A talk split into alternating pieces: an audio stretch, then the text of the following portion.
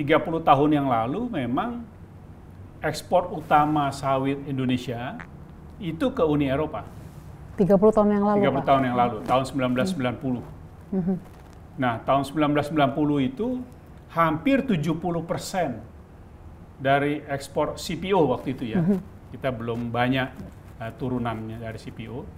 70 persen dari ekspor CPO Indonesia ke dunia itu adalah ke Uni Eropa. Tapi saat ini yang 70 persen itu sudah turun di bawah 15 persen. Nah, jadi di satu sisi memang kembali lagi yang saya sampaikan di awal tadi. Dunia sudah berubah, struktur ekspor sudah berubah, dan kondisi kekuatan ekonomi sudah berubah, tapi banyak mindset yang belum berubah.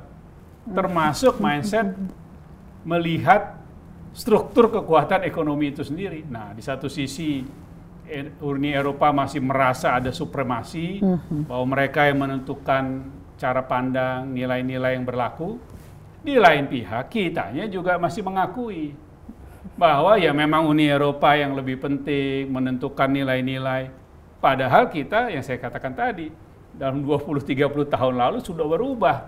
Tapi banyak yang di kita sendiri merasa lebih baik reaktif, defensif daripada ambil kepemimpinan, ambil langkah-langkah terobosan yang sudah seharusnya dijalankan oleh negara Iya. yang menjadi lebih besar dan lebih maju dari kita. Jadi ini ada gap Iya. antara realita Dengan- dengan, mindset. mindset.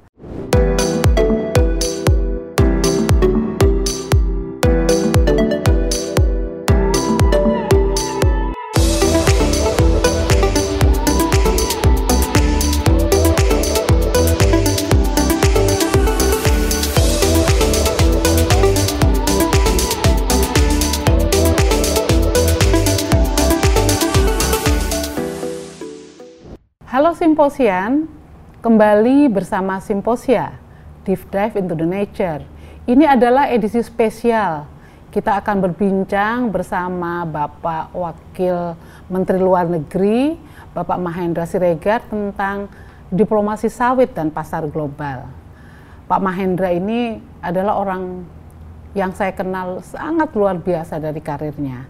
Sebelum beliau dilantik oleh Bapak Jokowi, beliau adalah duta besar Indonesia untuk eh, Amerika dan beliau juga eh, untuk isu sawit beliau menjabat sebagai Executive Director Council for Palm Oil Producing Countries (CPOPC). Beliau juga eh, pernah menjadi ketua Badan Koordinasi Penanaman Modal. Beliau pernah wakil Menteri Keuangan, wakil Menteri Perdagangan, dan wakil Menteri Koordinasi Bidang Ekonomi. Pak Mahendra, terima kasih atas waktunya Dengan bersedia eh, berbincang di simposia eh, terkait isu yang Bapak selama ini kita tahu Ibu Bapak tough di isu diplomasi eh, sawit dan eh, terkait juga pasar global. Mungkin sebelum mulai saya ingin Bapak juga bisa sedikit bercerita bagaimana perjalanan karir Bapak. Baik, terima kasih pertama-tama Bu Dia dan tentu eh, Simposia atas kesempatan yang diberikan dalam kalau boleh kami melihat selama 20 tahun lah ya eh, terakhir ini di khususnya lagi konteks eh, bagaimana posisi Indonesia di dunia internasional dan juga dalam menghadapi krisis. Karena kalau mau di eh, lintas eh, balik 20 tahun lalu kita berhadapan dengan krisis moneter Asia, krismon istilahnya, yang kemudian melahirkan reformasi Indonesia yang luar biasa itu dibandingkan krisis kita pada saat ini menghadapi pandemi COVID-19, maka yang jelas betul berbeda adalah posisi Indonesia dalam kemampuannya menghadapi kritis, krisis itu sendiri maupun di dalam dunia internasional itu berubah drastis. Kalau 20 tahun lalu bisa dikatakan dari segi keuangan, dari segi fiskal, dari segi kemampuan pembiayaan mengatasi krisis, kita banyak dibantu oleh dunia internasional, termasuk eh, IMF, Bank Dunia, dan juga kita meminta penjadwalan utang luar negeri dari berbagai sumber dan negara. Namun saat ini bisa dikatakan termasuk untuk mengatasi dampak pandemi dan untuk pengadaan vaksin, mm-hmm. uh, selain yang memang dilakukan secara multilateral untuk seluruh dunia, basisnya adalah kemampuan keuangan, fiskal, dan pembiayaan dari dalam negeri atau secara mandiri uh, pemerintah Indonesia maupun juga uh, stakeholders lainnya. Hmm, Jadi dilihat dari segi itu sudah berubah sekali saya ingat waktu uh, mendampingi Bapak Menko uh, bidang maritim dan investasi bertemu dengan Presiden Bank Dunia uh, beberapa bulan yang lalu. Presiden Bank Dunia menanyakan apa yang bisa dibantu dalam segi pembiayaan bagi pengadaan vaksin untuk Indonesia. Bapak Menko melihat saya, kan eh, apa ya? Bilang, tidak ada Pak, karena kita melakukan pengadaan vaksinnya dengan mengandalkan kemampuan anggaran dan juga akses kepada pembiayaan yang sudah disetujui oleh DPR saat itu mm-hmm. melalui Perpu nomor 1 dan Undang-Undang nomor 2 2020 dan sebenarnya sudah terbuka aksesnya. Karena kenapa terbuka akses? Karena kita senantiasa membina hubungan kerjasama yang baik mm-hmm. dengan seluruh negara mitra kerja kita. Sehingga kita tidak ada soal untuk akses vaksin. Okay. Jadi biaya tidak soal, akses vaksin tidak soal, dan ini yang saya lihat jauh sekali berbeda dengan 20 tahun lalu. Jadi Indonesia yang lebih maju dan okay. lebih mandiri. Biasa. Iya, iya Pak. ya kita kan salah satu devisa kita yang terbesar adalah kelapa sawit. Ya. Jadi kita mau apa? Uh, minta pandangan Bapak terkait dengan bagaimana minyak sawit kita, minyak nabati, dan juga pasar global. Bapak melihatnya seperti apa sekarang peluang uh, kelapa sawit sebagai tetap menjadi devisa negara di tengah tekanan yang luar biasa sebetulnya? Uh, justru saya rasa secara uh, benang merahnya tidak terlepas ya apa yang kita sudah lakukan dan capai 20 tahun terakhir dibandingkan juga dengan masing-masing komoditas dan isu persoalan yang kita hadapi. Jadi pendekatannya tentu tidak bisa sama lagi pada saat Indonesia masih menjadi salah satu produsen minyak nabati yang utama di dunia 20 tahun lalu begitu. Saat ini Indonesia melalui uh, minyak kelapa sawitnya dan juga sebenarnya ada beberapa minyak nabati lain yang memang jumlahnya lebih kecil adalah produsen utama dan eksportir utama dunia. Sehingga posisi dan positioningnya itu tentu tidak bisa sama seperti yang lalu yang hanya melihat, menyesuaikan atau mengekor uh, kepada apa yang ditentukan oleh pihak lain apa yang didikte oleh hmm. negara, oleh pemerintah, oleh kepentingan negara lain, karena saat itu kita memang masih kecil. Hmm. Sekarang kita sudah jadi besar dan memang risiko untuk yang sudah besar, apalagi untuk sawit kita yang terbesar sebagai minyak nabati, maka tanggung jawab dan juga uh, kredibilitasnya dan juga uh, bagaimana memajukan ke depan menjadi makin besar. Ini yang harus kita lihat uh, dalam perspektif yang tepat sehingga kita tidak lagi hanya bisa mengekor atau mm -hmm. merespon atau defensif uh, terhadap apa yang ditentukan oleh pihak lain. Kita yang harus lebih menentukan dan lebih maju yeah. dalam berbagai pendekatan dan penetapan dalam uh, kondisi yang di setujui di tingkat ya. internasional. Tapi menurut Bapak kalau kita lihat dari peta uh, apa uh, ek politik ekonomi negara-negara produsen dan negara konsumen, Bapak melihat posisi minyak sawit kita di mana sih Pak? Ya, ini yang harus dilihat dari segi berapa besar lahan yang dipakai untuk minyak nabati dan masing-masing jenisnya, kemudian berapa produksinya, dan mengapa terjadi perbedaan yang begitu drastis. Dilihat secara umum dari empat minyak nabati yang utama di dunia, mm-hmm. yaitu minyak kedelai, lalu sawit, lalu yang disebut rapa atau rapeseed, dan minyak bunga matahari sunflower. Seluruh atau keempat minyak nabati tadi menggunakan kurang lebih 200 juta hektar lahan di seluruh dunia. Yang 60 persen lebih, 65 persen, itu adalah untuk kedelai. Nah, sawit itu maksimum sekarang ini 20 persen dari total tadi itu di kisaran uh, mendekati uh, 35 45 eh 35 40 juta hektar seluruh dunia ya. Seluruh Indonesia, dunia. Malaysia, oh, beberapa okay. Afrika Karena di, di dan kita lain-lain. di kita uh, 16, sekitar itu uh, 4 lalu Malaysia uh, mungkin uh, sekitar 10 begitu mm -hmm. dan mungkin saya rasa maksimum kita 35 lah selama lima mm -hmm. tahun ke depan yeah. ya. Jadi hanya uh, 15-17 persen dari total uh, penggunaan lahan dunia. Tetapi yang penting adalah dari segi produksi minyak sawit yang hanya 17-18 persen itu tadi memproduksi lebih dari 60 persen minyak nabati dunia. Kenapa? Karena produktivitas lahan sawit itu 4 sampai 10 kali lipat dari minyak nabati yang lain. Dengan kata lain, sangat kompetitif, sangat efisien, dan sangat tinggi daya saingnya.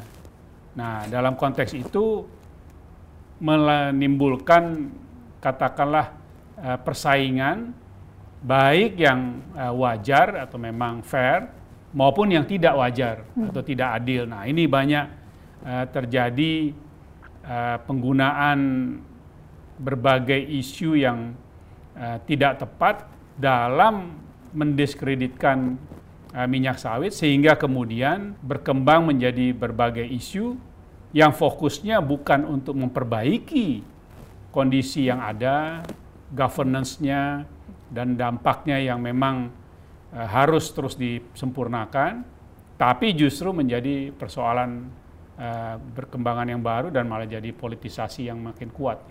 Pak, kenapa Uni Eropa ya yang menekan kita? Padahal kan sebetulnya ekspor kita sebetulnya ke Uni Eropa relatif kecil dibandingkan ke negara-negara seperti India, seperti apa uh, China, Jepang.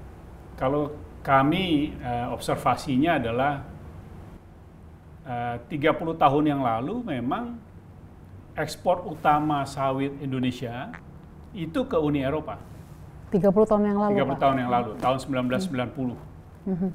Nah, tahun 1990 itu hampir 70 persen dari ekspor CPO waktu itu ya. Hmm. Kita belum banyak uh, turunannya dari CPO. 70 persen dari ekspor CPO Indonesia ke dunia itu adalah ke Uni Eropa. Tapi saat ini yang 70 persen itu sudah turun di bawah 15 persen. Nah, jadi di satu sisi memang kembali lagi yang saya sampaikan di awal tadi. Dunia sudah berubah, struktur ekspor sudah berubah, dan kondisi kekuatan ekonomi sudah berubah, tapi banyak mindset yang belum berubah. Termasuk mindset melihat struktur kekuatan ekonomi itu sendiri. Nah, di satu sisi Uni Eropa masih merasa ada supremasi, bahwa mereka yang menentukan cara pandang, nilai-nilai yang berlaku. Di lain pihak, kitanya juga masih mengakui bahwa ya memang Uni Eropa yang lebih penting menentukan nilai-nilai. Padahal kita yang saya katakan tadi, dalam 20-30 tahun lalu sudah berubah. Tapi banyak yang di kita sendiri merasa lebih baik reaktif, defensif, daripada ambil kepemimpinan, ambil langkah-langkah terobosan yang sudah seharusnya dijalankan oleh negara Iya. yang menjadi lebih besar dan lebih maju dari kita. Jadi ini ada gap Iya. antara realita Dengan- dengan, mindset.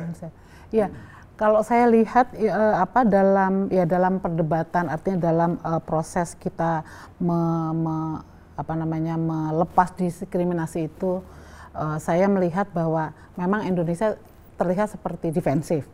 Nah, kalau dilihat secara ini umum itu kan bias, eh, mereka memunculkannya dengan data, Pak dengan data, data jeleknya, eh, apa merus, eh, apa namanya mengganggu kesehatan, data terutama da- yang kita selalu di pojokan itu data bahwa ini adalah merusak eh, apa eh, sawit ini merusak eh, apa hutan. Jadi dengan dengan data, Bapak melihat di kita di di di, di- Indonesia menghadapi tekanan-tekanan dengan data, Bapak bagaimana melihat eh, melihat kita sendiri menyiapkan eh, ya menyiapkan data hasil penelitian yang bisa sebetulnya bisa menjadi counter eh, apa paper mereka. Eh, saya melihatnya memang di kita eh, langkah-langkah untuk melakukan analisis, eh, studi, riset yang eh, berbasis kepada eh, pendekatan dan penelitian dan survei yang eh, real, eh, tentu yang lebih primer ya, yang dilakukan langsung eh, harus terus diperbaiki dan disempurnakan. Itu saya rasa berlaku untuk eh, hal ini maupun juga untuk semua hal sebenarnya.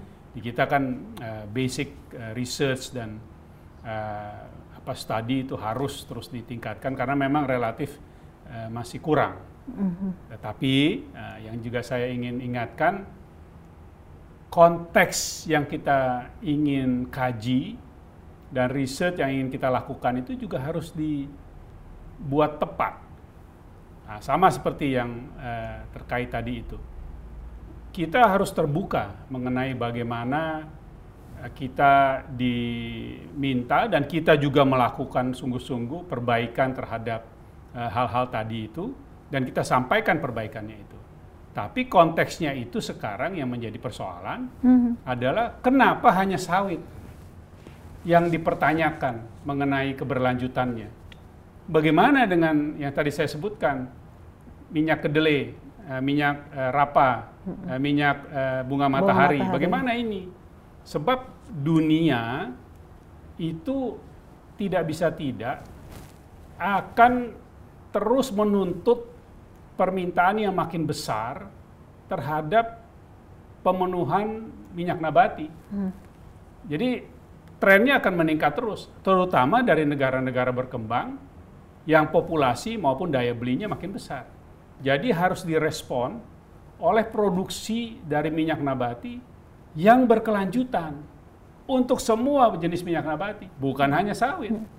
Sebab kalau hanya sawit yang disoroti, padahal sawit adalah yang paling produktif, yang paling efisien, dan paling terjangkau, maka justru solusi tanpa sawit akan jauh lebih merusak secara lingkungan dan jauh lebih tidak sesuai dalam konteks merespon peningkatan permintaan yang ada di negara-negara berkembang.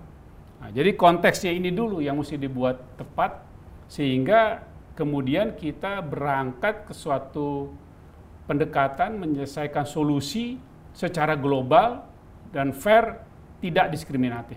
Bapak melihatnya tren kelapa sawit kita gimana nih Pak? Kalau apa dari dari dari sisi itu karena kita kan effort eh, kita pemerintah kita luar biasa, ada moratorium eh, izin-izin eh, baru, lalu ada rencana aksi eh, nasional tentang kelapa sawit berkelanjutan, lalu presiden menandatangani tentang ISPO.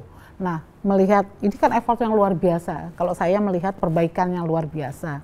Eh, dan juga eh, PP 23 tentang kehuta- eh, tahun 2021 tentang kehutanan juga memberi eh, apa peluang untuk pembenahan sawit dalam kawasan hutan. Nah, dari situ Bapak melihat tren perdagangannya seperti apa, Pak? Nah, saya mungkin membagi dua ya isu tadi itu. Pertama dari segi, mari kita lihat dari aspek penanganan ataupun pengelolaan hutan berkelanjutan di Indonesia. Ya. Yang kita bisa perbandingkan lagi-lagi dalam kita menyoroti satu sisi atau satu persoalan harus dilihat uh, kontekstualnya yang lebih menyeluruh dan bisa diperbandingkan di tingkat internasional maupun terhadap kondisi dan kemajuan di kita sendiri. Dari segi deforestasi, angka dari pemerintah Indonesia dalam hal ini uh, Kementerian LHK dan juga data yang terkonfirmasi dari berbagai sumber internasional mengatakan bahwa uh, dibandingkan uh, 5-6 tahun lalu uh, tingkat uh, deforestasi kita itu uh, turun 85 persen. Uh, dari jumlah yang begitu besar menjadi jumlah yang relatif uh, jauh lebih kecil dan bisa dikelola dengan berkelanjutan. Mm -hmm. Nah, yang lebih hebat lagi adalah dari segi luasan yang terjadi terkait dengan kebakaran uh, hutan dan lahan, karhutla. Kebakaran hutan dan lahan kita di tahun lalu di 2020 itu tingkatnya bisa dikatakan eh, 90% lebih rendah daripada puncaknya pada tahun 2015 hmm. yang memang uh, penyebab utamanya adalah uh, kondisi iklim ekstrim akibat El Nino yang hmm. luar biasa panas. Sehingga pada uh, tahun lalu uh, jumlah kebakaran hutan uh, le, le, kurang dari 200 ribu hmm. hektar dibandingkan 1,7 sampai hampir 2 juta hektar uh, 6 tahun lalu. Nah, sebagai perbandingan,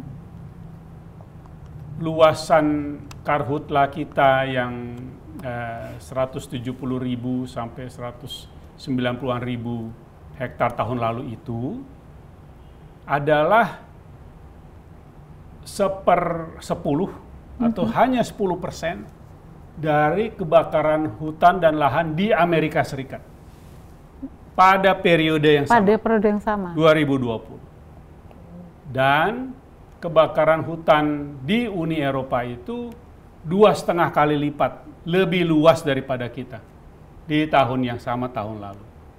Hmm. Yang paling ekstrim adalah di Australia. Australia. Betul. Yang kebakaran hutannya itu adalah 60 kali dari, lipat dari daripada kita, di Indonesia pada periode yang sama. Jadi baik, mari kita perbandingkan apakah Indonesia sudah maju dibandingkan tahun sebelumnya, tahun sebelumnya lagi. Data menunjukkan confirm kita maju. Cuma yang lebih hebat lagi saat kita maju, semua negara tadi yang utama itu mundur. Kalau kita berangkat dalam konteks uh, pemanasan global, global uh, climate change, maka kita yang justru bisa bicara begini. Apa gunanya kami maju bisa mengurangi uh, karhutla tadi itu, tapi you semua mundur. Karena kan atmosfernya kita sama. Sekarang kita yang terbalik.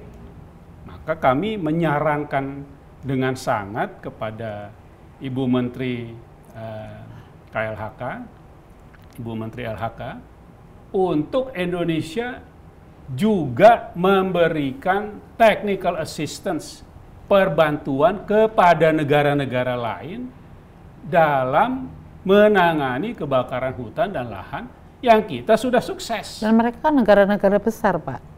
Kalau ukurannya bukan besar atau kecil, ukurannya adalah iya. yang berhasil memberikan kepada yang tidak berhasil. Luar biasa. Bukan masalah besar, terus kemudian Kebayang nggak kalau yang mengajarkan itu yang tidak berhasil, yeah. mengajarkan kepada yang berhasil. Yang berhasil, yang berhasil apa yang mau diajarin? betul. Ini lagi-lagi a matter of mindset. Betul. betul. Jadi di satu yeah. pihak oke, okay, kita bukan sempurna, kita terus maju upayanya, tapi di lain pihak mindset kita juga harus diganti. Ya.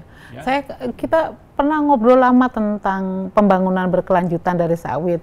Bapak saya ingat betul Bapak yang cukup uh, apa uh, apa namanya strong untuk bicara melihat sawit dari kontribusinya terhadap pembangunan uh, berkelanjutan. Nah, setelah Bapak di apa di Kementerian Luar Negeri ini apakah ini memang bisa menjadi strategi diplomasi untuk memperlihatkan ke dunia bahwa melihatnya dari angle terkait dengan SDGs? Harus, kalau saya pikir ya, uh, dalam komitmen bersama dunia dan negara-negara anggota PBB. Mm. Karena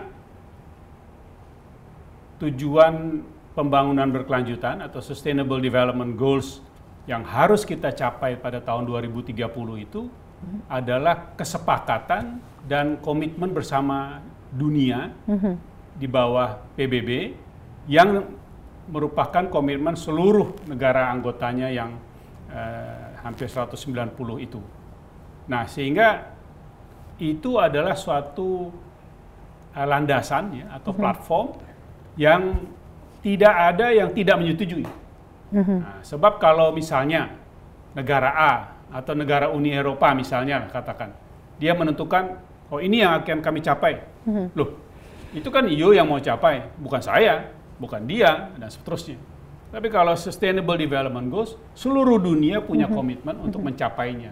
Mm-hmm. Nah, jadi saya pikir supaya kita tidak berdebat mengenai basis platformnya, apakah ini dibuat secara sengaja supaya diskriminatif, uh, merugikan satu pihak dibandingkan pihak lainnya, kita harus memakai platform yang memang sudah diterima. Jadi kami uh, mendorong hal itu baik untuk tingkat yang disebut multilateral kita dorong hal itu di uh, forum FAO, mm-hmm. uh, Food and uh, Agriculture Organization, Organization di Roma, untuk mengembangkan satu guidelines terhadap seluruh minyak nabati berbasiskan kepada SDG. Eh, oh, Jadi, itu kebijakan Kemenlu Pak ya? Uh, Indonesia lah. Indonesia. Saya okay. tidak ada kementerian uh, karena okay.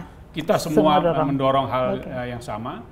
Uh, tetapi juga di tingkat regional uh, sedang berlangsung pembahasan yang dalam kerangka joint working group antara ASEAN dengan Uni Eropa untuk membahas uh, sustainable development goals mm-hmm. based of all vegetable oils. Dan satu lagi juga kita juga melakukan pembahasan dengan Inggris, mm-hmm. Indonesia, Inggris juga untuk mendorong SDG menjadi platform Eh, bagi pembangunan berkelanjutan komoditas-komoditas utama termasuk minyak nabati. Nah, kalau ini berhasil maka saya mhm. optimis uh, platform yang sama ini juga akan bisa dipakai untuk komoditas yang lain karena uh, fair, tidak diskriminatif dan menyeluruh. Hmm. Bukan hanya satu sisi saja yang dilihat.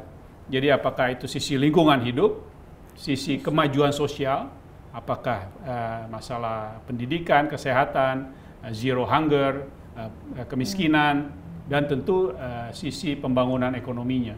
Jadi aspek yang menyeluruh karena ini adalah kesepakatan yang kita sudah terima. Nah, salah satu hal yang penting dari pengamatan saya, eh, apa effort pemerintah, dorongan pemerintah, apalagi pemerintah mau menem, apa, menempatkan eh, apa platform SDGs uh, dalam semua uh, apa uh, terutama ya dalam sektor uh, sawit berkelanjutan. Nah, ini kan perlu komunikasi nih, Pak. Dan Kemenlu punya diplomat diplomat di seluruh dunia. Bagaimana Pak strategi dari Kemenlu untuk ini nih perbekalan-perbekalan para diplomat untuk satu ya tadi satu suara yang cukup uh, keras kepada negara-negara yang mereka uh, apa uh, saat ini tepati.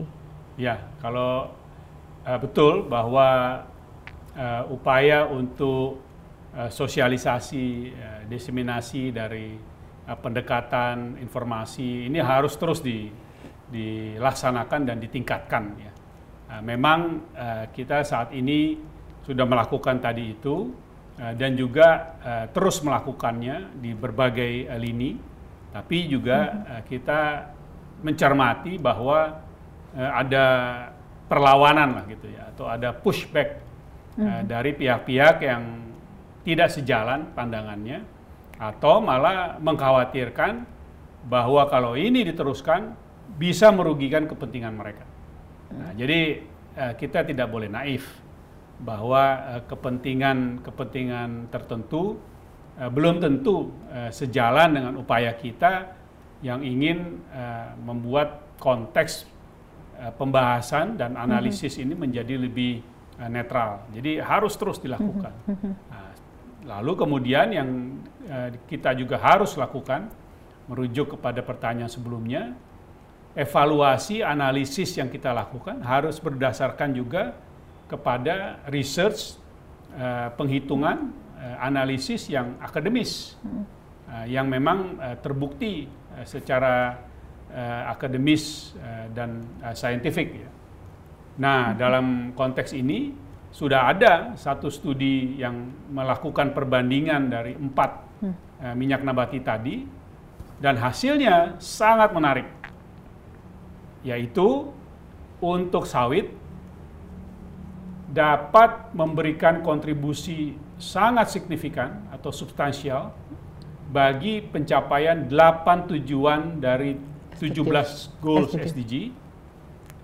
Lalu untuk uh, sunflower uh, atau bunga matahari dapat memberikan uh, tiga uh, mhm. SDG secara substansial. Uh, lalu untuk kedelai uh, bisa menghasilkan uh, substantial contribution untuk empat SDG. Untuk rapeseed uh mhm. -huh. yang adalah uh, basis minyak nabati di Uni Eropa memberikan satu hanya satu, satu dari 17 dari 17 SDGs. kontribusinya.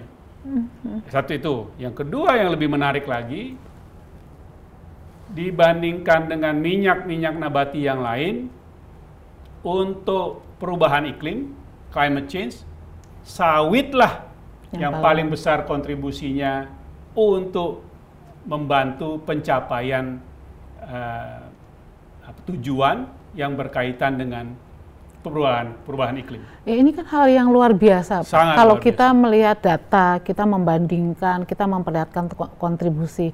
Nah, menurut Bapak kita masih punya kendala apa nih Pak? Karena karena fakta, effort pemerintah, analisis, bahkan saya melihat eh, apa pusat-pusat kajian kelapa sawit juga sudah me mengeluarkan analisis bagaimana biodiversity di apa di hasil tan apa tandan sawit yang Betul. yang jatuh uh, apa uh, memperkaya biodiversity. Betul. Nah, kita masih punya kendala di mana Pak untuk menghadapi diskriminasi ini? Pertama mindset, karena Kembali tadi ke ya, mindset. Okay. Uh, kita harus terus tingkatkan percaya diri uh, bahwa kita sudah lebih maju dan kita tidak hanya reaktif dan defensif, tapi kita harus istilahnya set the tone. Jadi kerangka berpikir yang kontekstual dan tepat dan kemudian kita uh, maju dengan uh, percaya diri dan kita sampaikan. Nah, kedua bagian dari mindset itu juga, tapi juga bisa jadi karena terlalu lama kita uh, apa berkutat pada isu pendekatan ini, kita harus memperluas cara pandang tadi. Jadi jangan hanya bicara mengenai sawit. Mm -hmm. Sebab kalau kita bicara hanya mengenai sawit, walaupun kita maksudnya baik untuk menjelaskan, mengklarifikasi, secara tidak langsung kita justru melanggengkan diskriminasi itu. Oh sawit tidak, tidak begini, sawit tidak begitu, sawit walaupun itu betul semua, tapi kita secara tidak sengaja melanggengkan diskriminasi. Karena kita tidak menyampaikan konteks yang luas. Begini konteks luasnya. Okay. Produksi dunia begini, permintaan adalah segini. Jadi bagaimana produksi dunia untuk minyak nabati harus berkelanjutan. Nah, dibandingkan dengan yang lain, ini masing-masing kondisi minyak nabati. Eh, kedelai begini, bunga matahari begini, sawit begini, rapeseed begini, dan juga di ASEAN ada kelapa, minyak kelapa. Mm -hmm. Ini begini. Nah, ini bagaimana semua ini harus bisa melakukan production mix dan uh, practices yang paling berkelanjutan dan kemudian bagaimana kombinasi yang ideal sehingga konsumsi yang meningkat terus ini tidak justru menyebabkan persoalan kepada keberlanjutan. Jadi harus melihat itu. Kalau kita hanya melihat sawit, yang lain ya. dibiarkan, justru akibatnya kepada dunia luar biasa. Boleh nggak kalau saya bilang bahwa persoalannya ada dalam strategi komunikasi, mempackage Ya, ini kan tadi seperti Bapak, kalau kita me, me defensif uh, apa argunya, enggak kok sawit begini, Kak, sawit begini itu malah semakin apa me, apa tadi me, ya, secara tidak sengaja. Ya, secara tidak Betul. sengaja. Apakah saya bilang bahwa strategi komunikasi kita yang masih harus termasuk yang harus kita uh, apa perkuat lah ya dan mm -hmm. kontekstualkan kalau iya. istilah yeah. saya. Tetapi dalam hal itu kita juga sadari kita selama ini kan pendalaman studi analisis risetnya itu kepada sawit. Hmm, kita tidak mungkin tidak cukup punya ahli minyak uh, matahari, bunga matahari, hmm. uh, minyak kedelai, uh, minyak uh, rape karena memang kita tidak banyak kita produksi. Harus vegetable oil. Uh, yang ada vegetable oil kita nggak punya, gitu ya. Nah, jadi untuk itu kita harus kerjasama dengan pusat-pusat studi uh, riset di uh, negara lain dan saya yakin sesama akademisi, sesama uh, apa peneliti uh, dan periset mereka pasti ingin mengetahui ini secara objektif lah. Tidak harus uh, langsung dipolitisasi ya. Sehingga kemudian uh, hasilnya kita bisa lihat termasuk para uh, pengambil keputusan untuk melihatnya secara objektif dan kita nilai bersama. Kita kan punya pengalaman dulu Pak pada saat uh, produksi kayu kita yeah. ditekan dengan Uni Eropa terutama yang paling bersih kan memang Uni Eropa. Yeah. Lalu kita membenahi governance-nya lewat sistem verifikasi legalitas kayak SVLK. Dan saya ingat pada proses yang cukup lama itu kita high call, uh, multi pihak high call kepada Uni Eropa untuk mereka juga membenahi, hmm. untuk mereka punya EU timber regulation waktu itu. Saya ingat sekali dan saya saya selalu mencatat itu adalah uh, effort kesuksesan kita kita membenahi tapi kita juga high call ke Uni Eropa untuk uh, memperbaiki. Nah, kita kan membenahi sawit seperti Bapak juga tadi sampaikan juga kita harus juga benahi juga uh, minyak nabati yang lain.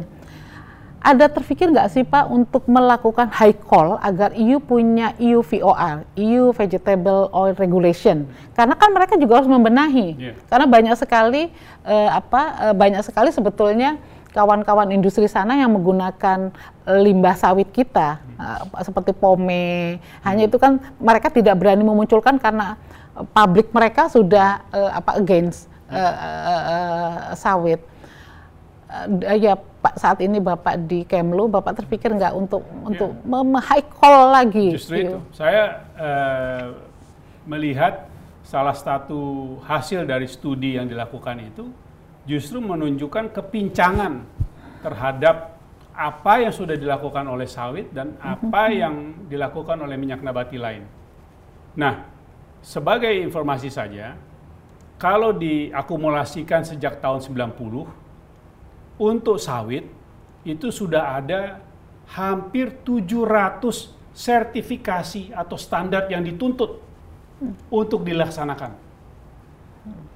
Sedangkan untuk yang tiga lain, kedelai, rapeseed, dan bunga matahari, hanya sekitar 25 masing-masingnya. Oh, Jadi yang paling disoroti, adalah, istilah bahasa Inggrisnya paling discrutinize, itu paling adalah. jelimet itu sawit. Jadi isunya bukan another certification for sawit, iya. tapi isunya adalah sertifikasi yang justru kredibel untuk minyak nabati yang lain. Nah itu saya bilang tadi, kalau sekarang kan banyak rekomendasinya adalah mari kita perbaiki sertifikasi untuk sawit. Untuk masing-masingnya menuju perbaikan kesempurnaan saya setuju. Tapi kita sudah hampir 700-an mau berapa ratus lagi. Yang ini yang justru belum. Wow, nah, ya. balik lagi ke persoalan kontekstualitasnya dan mindsetnya.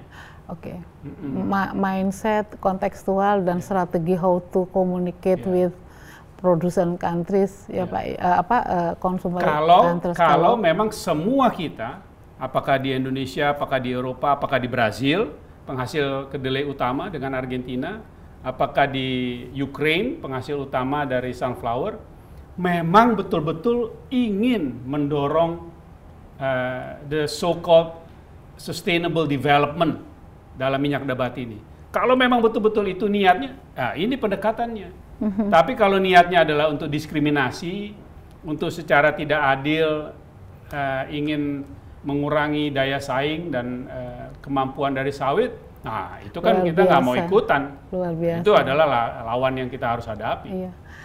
Simposian berbicara dengan Pak Mahendra, ini selalu ada semangat positif bagi negeri ini.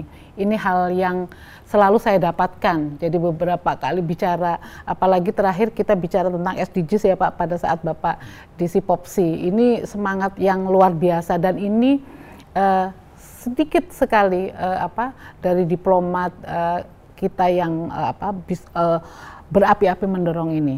Jadi Pak Wamenlu, ada satu pertanyaan saja terakhir ini.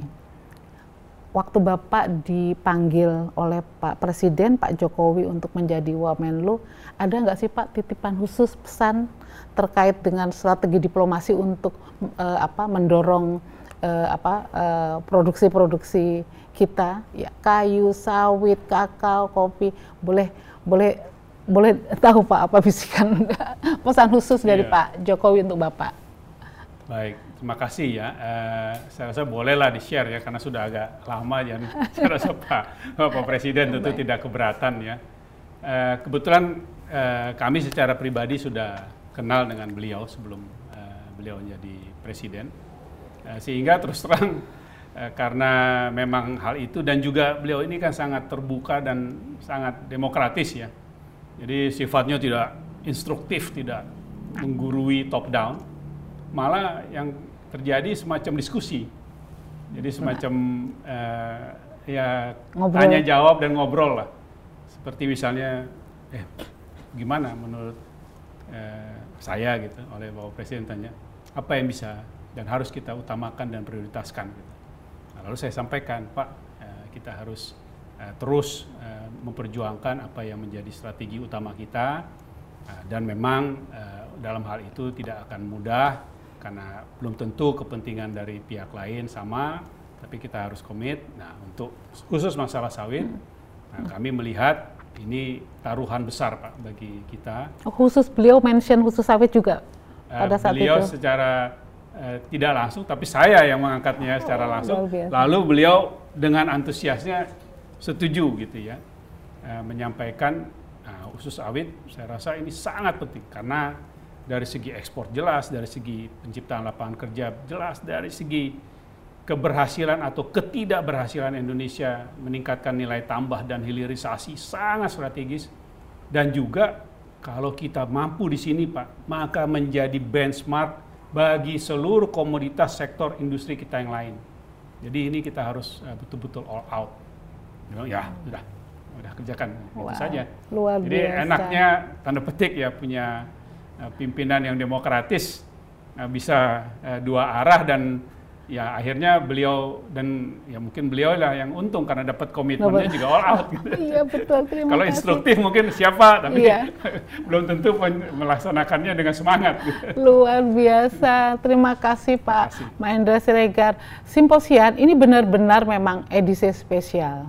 Jadi uh, simposian tadi sudah banyak mendengar bagaimana uh, vision dari Bapak Mahendra Siregar yang bukan hanya pada posisi uh, jabatan sebagai Wakil Menteri Luar Negeri, tetapi sebelumnya beliau juga banyak, uh, banyak mendorong. Dan beberapa catatan di edisi spesial ini yang menarik adalah pemerintah Indonesia sudah banyak melakukan effort yang luar biasa terhadap uh, pembangunan kelapa sawit berkelanjutan. Dan kita juga sudah mendorong kepada negara-negara eh, konsumen, negara-negara yang mendiskriminasikan kita dengan angle memasukkan kepada uh, kriteria pembangunan berkelanjutan. SDGs ini ini hal yang luar biasa. Dan kita juga masih punya PR bagaimana komunikasi strategis ini menjadi satu uh, apa satu kapasitas di semua lini diplomasi diplomat-diplomat kita di luar negeri. Uh, ini hal yang luar biasa dan sekali lagi terima kasih Pak uh, Mahendra Siregar. Kawan-kawan nanti kita akan kembali lagi dengan simposia di edisi spesial berikutnya. Terima kasih.